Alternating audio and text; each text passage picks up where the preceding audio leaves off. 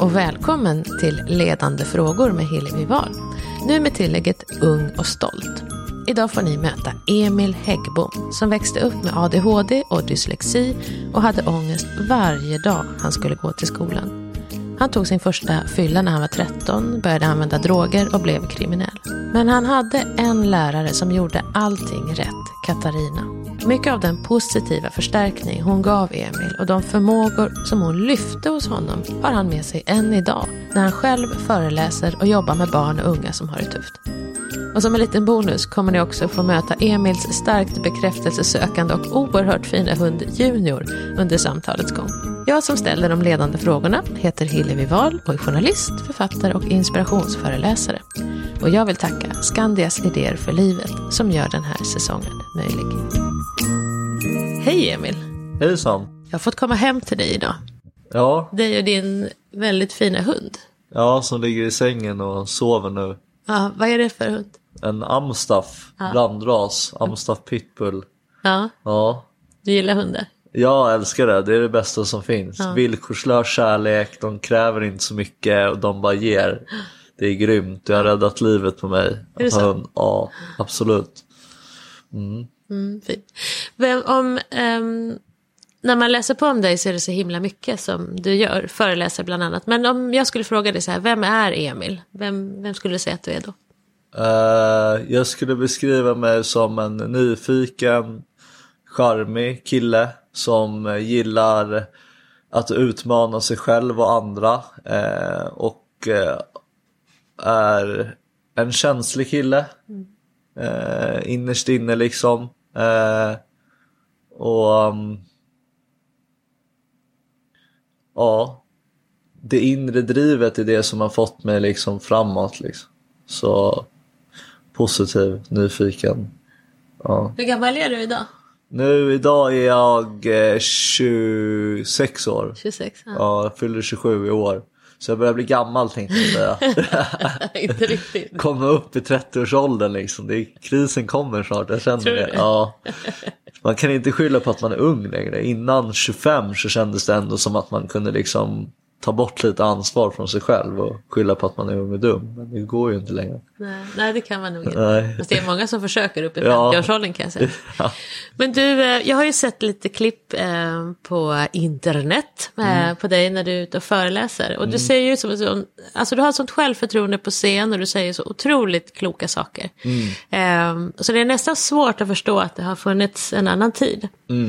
Eh, när du var alkoholist, höll på med droger och kriminalitet.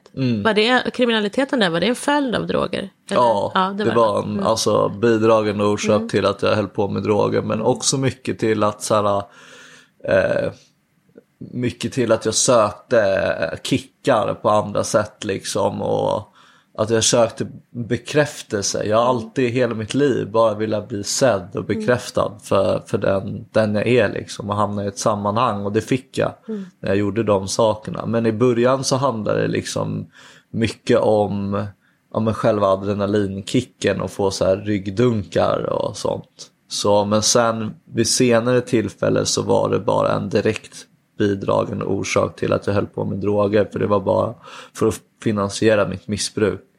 Så det har aldrig varit pengar som har varit driv för mig som kan vara från, för vissa liksom. Eh, utan det har varit drogerna som har styrt. Så, men eh, det var, det var ju ett tag där man trodde att man var tuff och ball liksom. Men så var det ju inte. Nej, Men jag, det är ju så djupt mänskligt det här med att känna sammanhang. Eller hur? Men det började så tidigt för dig. 13 år var du när du började med alkohol. Och Hade, eller var, var det ännu tidigare kanske? Eller var det första gången? Nej, första gången jag blev berusad var när jag var 13. Ja, kommer ihåg det fortfarande. Hur, var, hur kändes det då? då? Det kändes lite som att hitta hem tror jag. Till en trygg och kärleksfull familj där det inte förekommer några problem. Det förekommer problem i alla familjer men om man får måla upp liksom den perfekta. Eh, och det kändes som att första gången i hela mitt liv så hittade jag mig själv liksom. Det var all en oro och ångest och tomhet och utanförskapskänslan. Allt sånt det bara, det bara försvann. Och det blev som motsatt effekt liksom. Jag fylldes upp av bara massa positiva känslor. Eh, Så jag blev ju förälskad i alkoholen där och då. Problemet är att så här, jag alltid haft jättesvårt att kontrollera mängden som jag konsumerar och när jag dricker då vill jag bara dricka mer och jag trodde att alla hade det mer begäret men att folk liksom kunde Ja, men att man hade lite starkare viljestyrka och karaktär och kunde liksom kontrollera det. Men jag har ju förstått i efterhand när jag till exempel har pratat med min mamma som inte har det. Mm. Att så är inte fallet. Liksom. Nej, precis. Hon sitter ju som ett frågetecken. Hon är en person som kan dricka ett halvt glas vin och sen är det liksom nog. Så är det klart. Ja. precis. Men du, eh, för du sa så ångest och så. Vet du vad, vad det beror på att du hade gått omkring med den där ångesten? Kan du minnas hur länge du haft ångest innan? Alltså jag tror att jag har hade liksom en oro i mm. kroppen väldigt tidigt. Men ångesten tror jag att jag kunde sätta fingret på när jag blev lite äldre, alltså tonåring. Okay. Och jag tror att den, det har kommit av jättemånga olika anledningar. Jag tror inte att man kan alltså, så här, peka på en specifik händelse utan delvis tror jag att det har att göra med att jag är uppvuxen i en familj eh, som var dysfunktionell under min uppväxt de, mina föräldrar försökte allting och lite till och det är mycket tack vare dem som jag sitter här idag. Eh, men när jag växte upp så fanns det, min pappa hade alkoholproblem eh, under hela min uppväxt och mamma var väldigt medberoende. Eh, och det tror jag skapade en otrygghet liksom hos mig. Eh, och en oro. Eh, men sen också så var jag odiagnoserad med ADHD och hade en rastlöshet så jag tror bitar kom från, från det hållet också. Eh, och så hade du dyslexi. Ja, precis. Mm. Mm. Så det är liksom, det är massa grejer som har bidragit till det faktum att jag hade mycket oro och ångest. Men, men jag tror att den största orsaken faktiskt också, om jag kollar liksom under min skolgång så tror jag att det var skolgången som påverkade mig alltså mest negativt mm. och satte mest ärr i mig. För att det, liksom, det funkade inte i skolan Nej. överhuvudtaget och jag blev mobbad och sånt i början. Och jag förknippade verkligen skolan med liksom, ångest. Jag mådde dåligt när jag var i skolan. Väldigt, väldigt tidigt och det där satt ju, satt ju, var ju med liksom under hela min skolgång. Vad var det som hände där i skolan? Kan du ge något exempel på någon sån upplevelse som du minns som var jobbig? Nej, men jag vet att så här, i första klass så blev jag blev jag retad för att jag hade ett födelsemärke och eh, liksom vågade inte duscha i omklädningsrummet och massa sådana saker. Och den där frustrationen liksom och sorgen den började ju jag uttrycka liksom med utåtagerande och, och med våld liksom. Inte alltid med våld men det kunde vara verbalt hotfull och sådana saker också. Och där var ju första gången jag märkte liksom att så här, folk lät mig vara i fred och jag fick så någon falsk respekt. Så, men sen var det ju mycket också förknippat med hur eh, lärare bemötte mig och behandlade mig av ren okunskap. Så det var inte av illvilja utan bara av ren okunskap att man inte visste hur man skulle göra med mig. Liksom, Vad gjorde de för fel då? Eh, då så tror jag att man eh, trodde mycket på att skuld och skambelägga folk för att få bort beteende och det får ju bara en motsatt effekt. Men det kunde vara saker som att de tvingade min mamma att åka från sitt jobb under arbetstid, kom och sätta sig i skolan med mig och sätta sig bredvid mig i klassrummet. Eh, det här var ju typ ettan, tvåan eller trean under alla de första tre åren.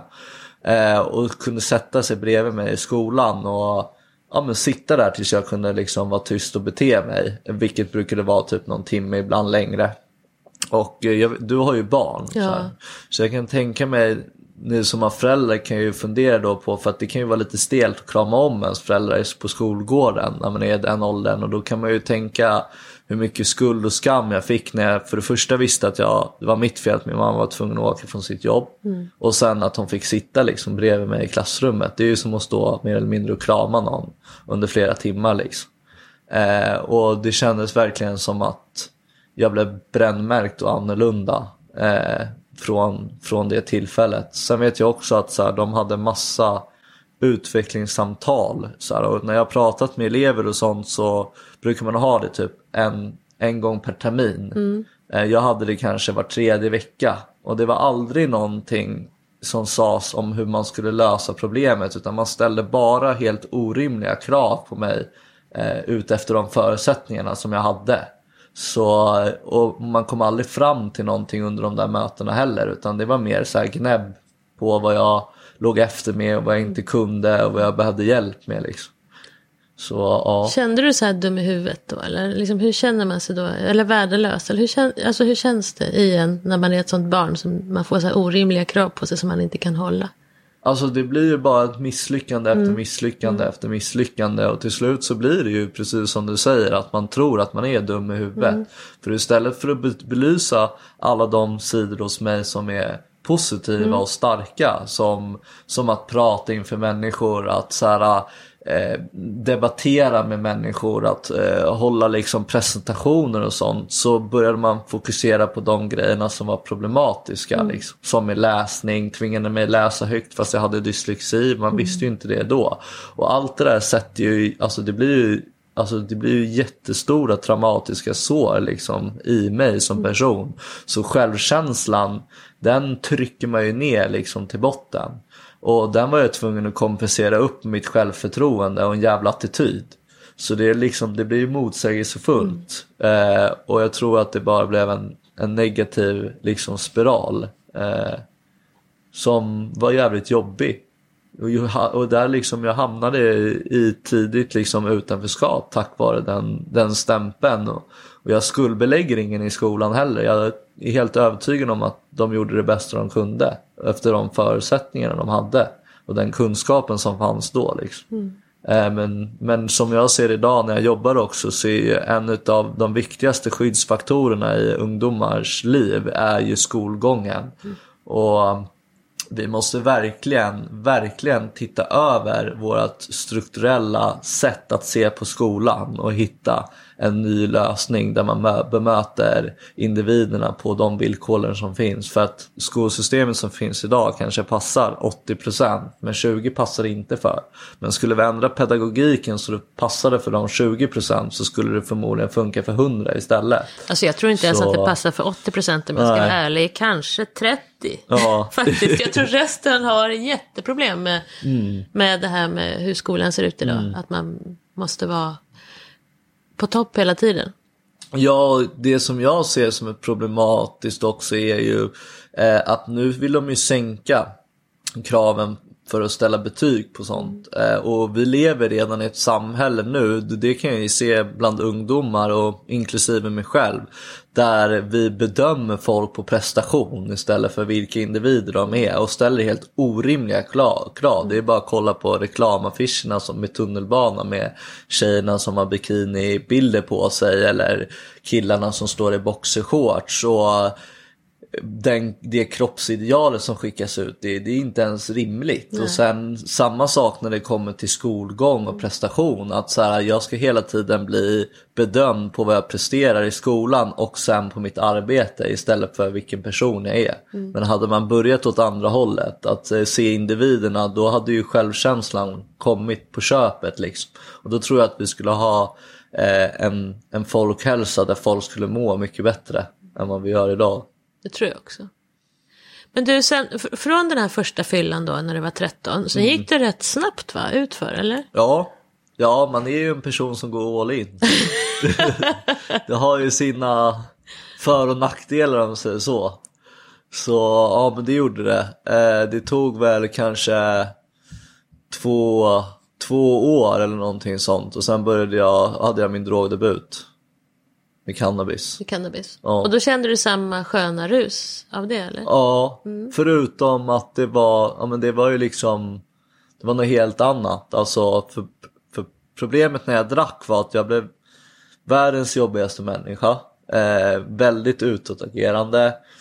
Skämde ofta bort mig, ställde ofta till med problem och scener som jag sedan ångrade när jag vaknade. Men eh, när jag hittade cannabiset och började röka då var det tvärtom jag ställde inte till med problem, jag blev väldigt trevlig i sociala sammanhang i början och jag kunde bete mig liksom och jag fick ett helt annat lugn och jag orkade inte ställa till med massa problem. Eh, och i början kunde jag vara på lektioner och i skolan och jag kunde vara hemma påverkad och i, i andra sammanhang. Jag gick nästan igång på att lura folk liksom om att så här, alltså, de, jag ville inte att de skulle förstå att jag hade rökt liksom.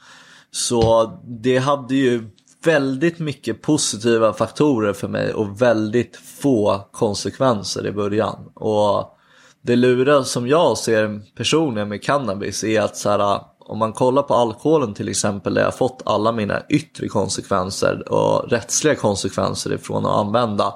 Så när man tittar på cannabis så fick jag mindre konsekvenser utåt sett men psykiskt sett så påverkade det mig mycket, mycket mera än vad alkoholen gjorde efter ett tag, efter ett långvarigt missbruk liksom det slutade ju med att man inte ville vara bland människor. Jag hade svårt att gå ut och vara bland människor när jag hade rökt och jag ville helst sitta hemma i min lägenhet liksom och blev mer och mer introvert.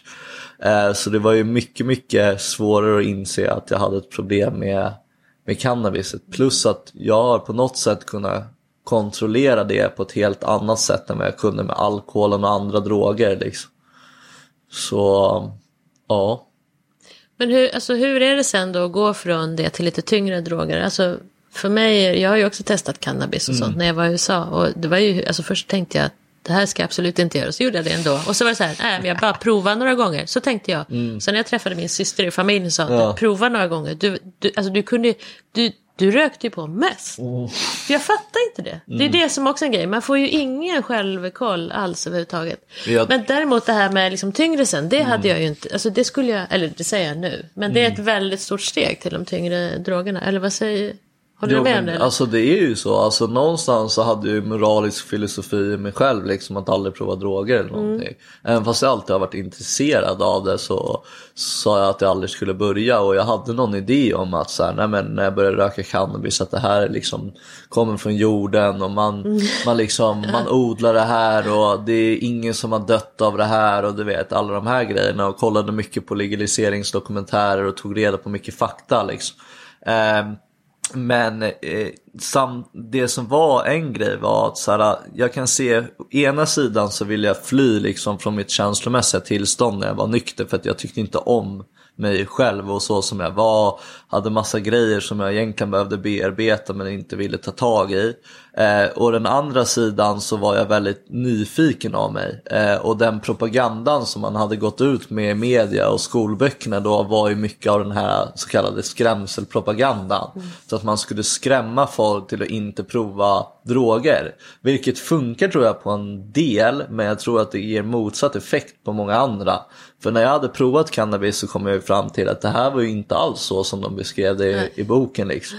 Eh, och då var steget eh, till att prova det andra. Då tänkte jag att då måste jag bilda min egna uppfattning. Liksom. Mm. Eh, och därför så provade jag liksom eh, ja, kokain och började med massa RC-droger och sånt. Eh, och ja, det var ett stort kliv men när jag hade klivit över den tröskeln då var det liksom då var det nästan som att då hade jag klivit över min moraliska gräns och då kan jag lika gärna gå liksom all in i allt. Så därifrån var det ju mer eller mindre fritt fall. Liksom.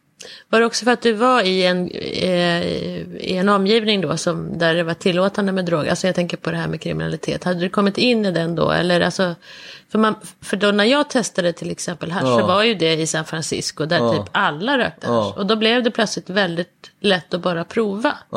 Tillgängligheten var så stor. Var det så det var för dig också? Eller kom, kom eh, liksom kriminalitet och sånt sen? Eller? Nej, alltså det kom lite som ett brev på posten. Mm. Eh, Alltså det var ju likadant, anledningen till att jag provade andra preparat var ju för att man köpte cannabis av folk och sen så råkade de sälja någonting annat och så mm. tänkte man att ja men varför inte, jag kan prova det här också okay. liksom. Mm. Eh, och kriminaliteten kom ju med liksom för att jag hade ju inte råd att finansiera mitt missbruk. Det är inte så att mina föräldrar har liksom öst ut pengar på mig och bara här har du så du klarar dig under dagen liksom. Utan jag har ju fått typ sitta barnvakt och fixa mina egna pengar men det räckte inte till att sitta barnvakt några gånger i veckan för att kunna köpa liksom eh, rökat. Så då blev det ju att man blev lite sådär springpojke till äldre. Och i början så var det också bara liksom, jag blev sönderutnyttjad men det var bara för att få, kunna få röka gratis och sen också de här ryggdunkarna som kändes så jävla härliga när folk sa bara fan du är ganska bra på det här Emil, fan grym det, du borde göra det här mer åt oss och bla bla bla. Eh, och då var det inte, jag pratar inte om några liksom människor nu som var i kriminella nätverk under den här tiden utan jag skulle säga att det var alltså Svenssons. Mm. mer eller mindre som hade en utsatthet och var ett utanförskap. Och man sökte sig till människor och sånt som befann sig i en liknande situation som jag som förstod mig. Där jag fick tillhöra, där jag fick gemenskap. Alltså där jag blev bekräftad och fick kärlek och trygghet som jag inte hade. Liksom. Det. Men, men det vi förstod då var ju inte att det var jävligt dysfunktionellt och destruktivt det vi hållit på med. Nej. Men du, hur, alltså, kan du minnas här när det var som värst för dig? Hade du någon period när det var som... Ja, när jag började när jag började hålla på med eh, eh, Mefedron som var en RC-drog som kom som det var jävligt många människor som dog av eh, under ganska kort tid. Eh, då eh, fastnade jag för den och började sälja den och jag vet att jag gick ner typ 10 kilo på två veckor och när jag skulle sluta med den efter några månader så utlöste det, eller höll på att utlösa en, en, en psykos för mig. Eh, och jag ville liksom ta livet av mig själv. Och i samma veva med det här så började jag även med eh, alltså heroin och sprut. Alltså sprut, jag var sprutnarkoman liksom. Eh, och under den här vevan så hade liksom hela min personlighet försvunnit. Så från att ha varit en social utåtagerande kille i skolan som tog mycket plats var det att jag blev den personen som satt längst bak i klassrummet och var helt introvert. För att jag mådde så jävla dåligt. Jag kunde inte vara i skolan utan att vara påverkad. Jag, jag blev så himla stissig och nojig och rädd i sociala sammanhang när jag inte hade tagit någonting. Så jag förmådde mig inte att vara i skolan liksom under min gymnasietid. Från, ja, under typ två års tid liksom. Hade jag väldigt hög frånvaro. Eh, och jag vet att liksom från att drogen hade löst ångesten och alla mina problem var det som att det var bara, det blev kortare och kortare stund liksom eh, av befrielse och mer och mer ångest och så. Och jag fattade ju inte att det hade mycket att göra med också att jag gick emot mina grundvärderingar och gjorde saker som jag egentligen inte ville göra men som jag intalade mig själv var okej att göra liksom. Så det finns en bild som jag använder av när jag föreläser där det är liksom när vi är på en skoltripp och det ser ut som att eh, jag kommer liksom från ett koncentrationsläger och eh, det gör liksom ont i mig att se att jag mådde så dåligt liksom och eh, att att jag tyckte att jag var värd liksom att må så. Det man tror inte det när man ser mig idag att det har varit så liksom. Och jag tror att många tror att man bara överdriver saker och ting men det är, det är ett under att man lever överhuvudtaget liksom. Du blir väldigt berörd när du pratar om det. Det. Ja, man blir ledsen liksom. Jag vet att jag mådde så dåligt. det är som på något sätt någon kärlek du känner för den där killen. Ja, men Ja. det gör ont och det är väl lite det som gör ont också när man liksom pratar om psykisk ohälsa och de här problemen som existerar. Att så här, samhället, vi behöver ta mer ansvar och personer behöver ta ansvar också men man kan inte man kan inte ställa krav på människor som är sjuka att lösa sina problem själva liksom. Och vi behöver prata mycket mer öppet om de här grejerna och precis som bland killar och sånt också liksom om känslor att man, det är rätt, man har rätt att liksom vara ledsen, man har rätt att vara arg och rädd och allt det här. Eh, och problemen som finns liksom så att inte folk bara håller de här grejerna inombords. Så alla de människorna som, som jag träffar har ju liknande bakgrunder liksom. Det mesta har börjat i, i skolan och sen har det liksom folk hittat eh, sina sätt att fylla grundbehoven som du pratade om förut. Att känna sig liksom sedd, bekräftad och inkluderad i ett sammanhang. Liksom. Och jag tror att de som inte berörs av problematiken med missbruk, kriminalitet och sånt, eh, de förstår inte riktigt det. För det är bättre att säga att nej men vi är inte som dem, för då kan man skydda sig känslomässigt liksom. Eh, ja. Men du hade en fröken där, Katarina va? ja, precis. Ja. Så jag såg en föreläsning som ni gjorde tillsammans. Ja, Vad hette den? Det var något så här, läraren och den stökiga eleven ja eller sånt precis. där. Det var så här sjukt spontan titel på den. Vi ska döpa om den till, eh, till eh, eh, till en annan grej. Men det var ju Så- väldigt bra beskrivning. För Ja. hon såg ju dig, det här var på högstadiet. Ja, eller? precis.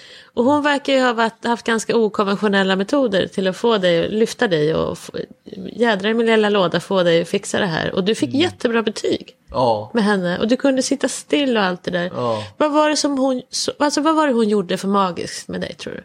Alltså, hon gjorde massa grejer som vi pratade om i den föreläsningen som var magiskt. Och det intressanta är också att hennes syn på pedagogiken är väldigt, alltså stämmer överens med forskning och evidens och även synen som jag har när jag arbetar med människor. Liksom. Eh, men det som hon gjorde var att hon brukade aldrig fokusera på vad som var dåligt. Liksom. Eh, vad jag gjorde som var dåligt. Utan hon jobbade mycket med liksom, positiv förstärkning och lyfte upp mig. Ehm, och eh, hon eh, förklarade också vad förväntningarna hon hade var liksom och vad som behövdes för att få ett G, vad som behövdes för att få ett VG, vad som behövdes för att få ett MVG.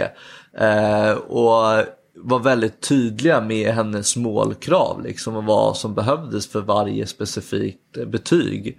Eh, och sen var det också så att så här, hon brukade fråga oss hur vi liksom ville göra proven.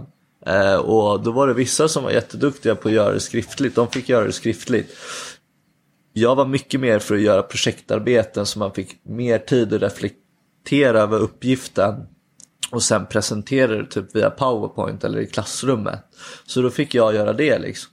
Eh, och och, och det, det gav ju, det lyfte ju upp min självkänsla och mitt självförtroende men framförallt min självkänsla att jag såg att jag inte var så inkompetent som folk sa att jag var liksom när jag växte upp utan att jag faktiskt hade massa starka sidor som jag kunde ta tillvara på.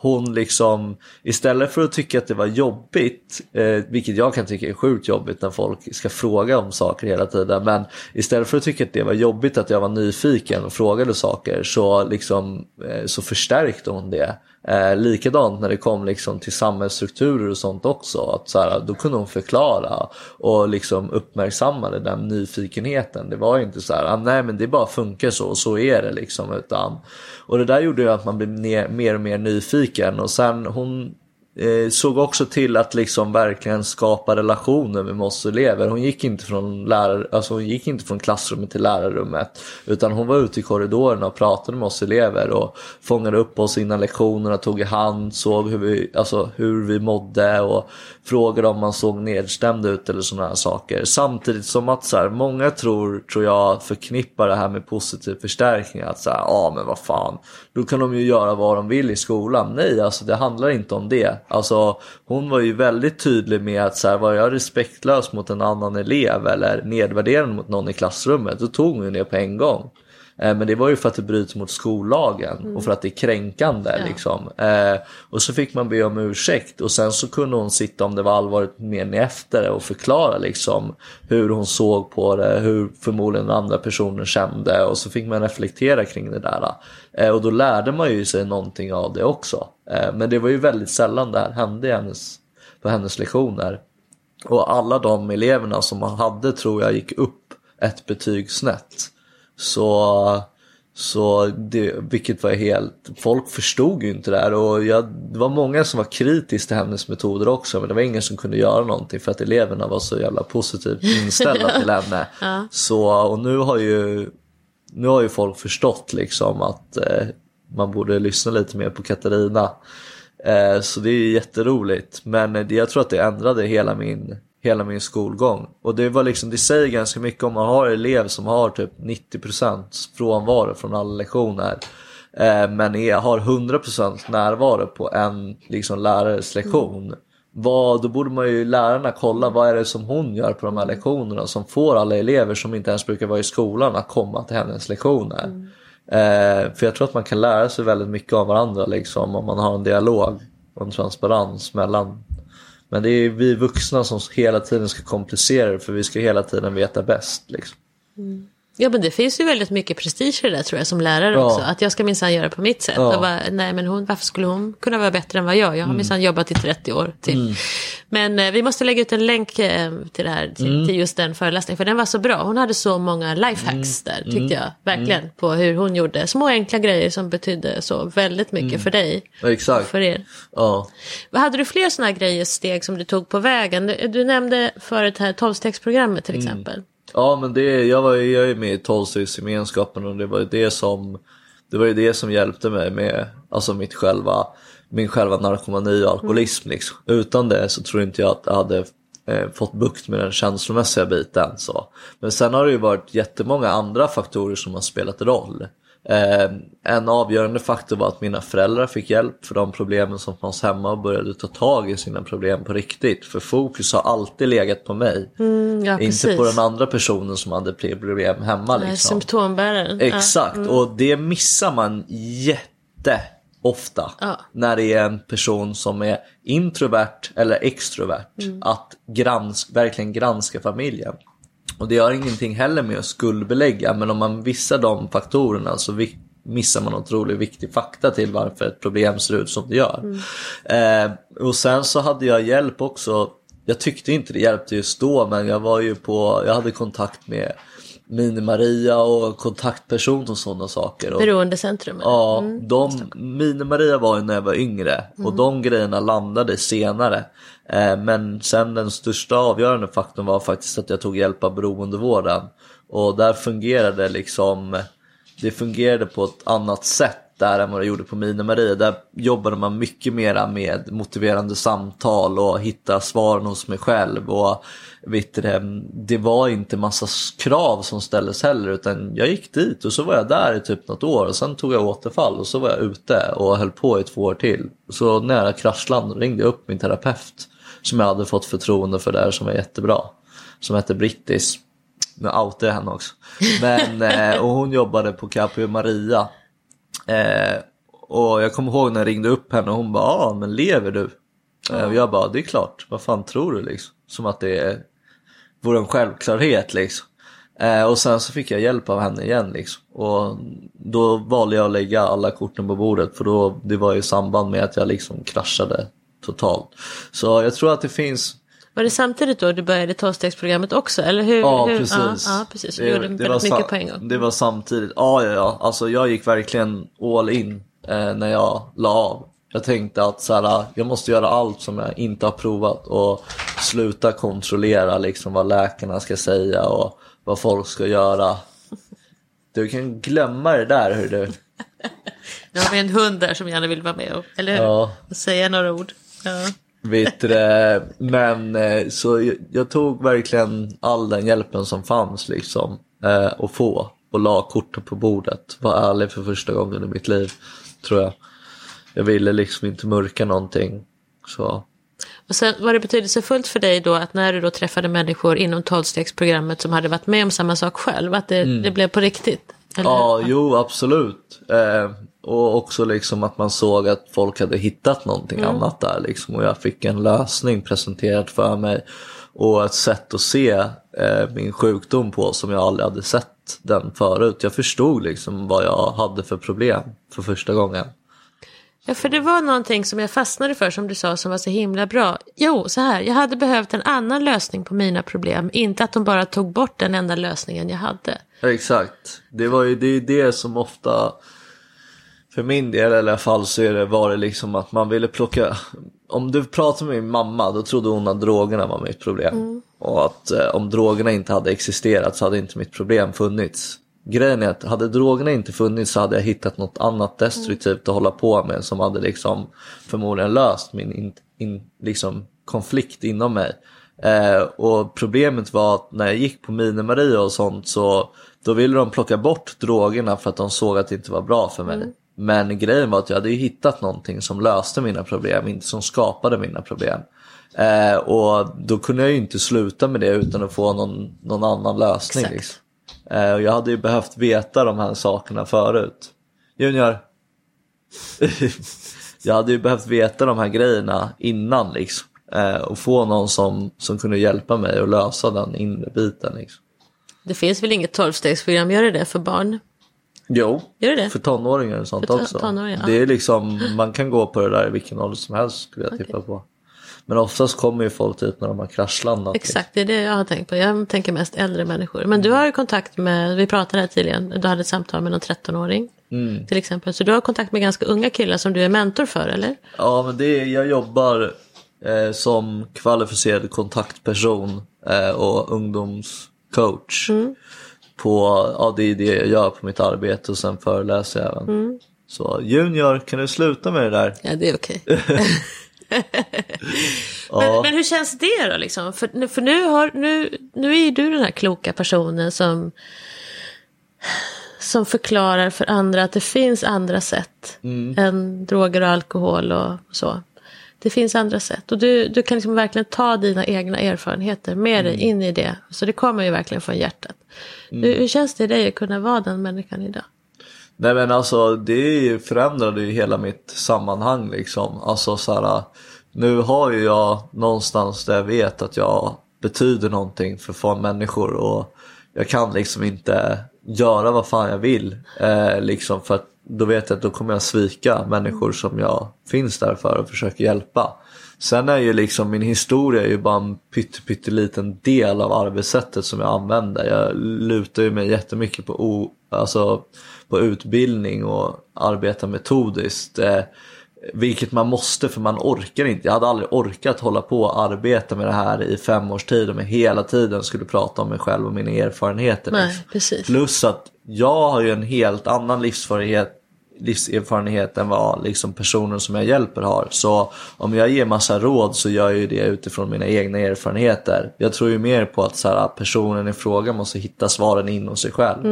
Eh, sen är det klart att ibland så får man ju sätta ner foten och, och så. Eh, och liksom säga att Nej, men det här funkar inte, nu måste vi göra på det här sättet. Men, men det gäller att ha en balans i det där. Eh, men, men det är ju Alltså det är underbart, det är det, är det finaste som finns. Ibland så blir man jättefrustrerad också och har bara lust att dra sig själv i håret liksom. Men, eh, men för det mesta så är det grymt vackert att se att folk får tillbaka liksom hoppet i blicken och får känna att de faktiskt är fina och som de är och att det har, problemet har inte med dem att göra utan det största problemet ligger hos andra människor runt omkring dem liksom i bemötande och hur man fångar upp dem. Eh, så. Mm.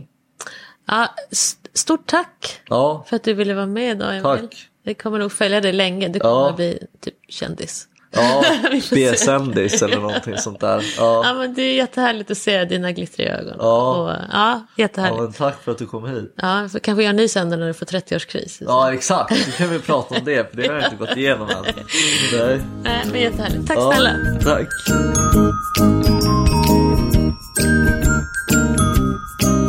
Emil och Junior för att jag fick komma hem och prata med er. Jag kommer att lägga ut en länk till Emil och hans lärare Katarina Åkerman Gustafssons fantastiska föreläsning. Den måste ni bara se. Emil samarbetar med NSPH-projektet Växa och må bra och länk till det och Järnkoll och andra bra sajter där du som lyssnare kan få stöd och hjälp hittar du i poddens beskrivning. De finns även på hemsidan på Facebook. Och om ni gillade samtalet så blir jag jätteglad om ni delar vidare. Och vill ni kontakta mig eller ha tips på unga inspiratörer och ledare som ni tycker att jag ska möta här i podden så finns jag alltid på hillevi.hillevi.nu. Tack för att ni lyssnade.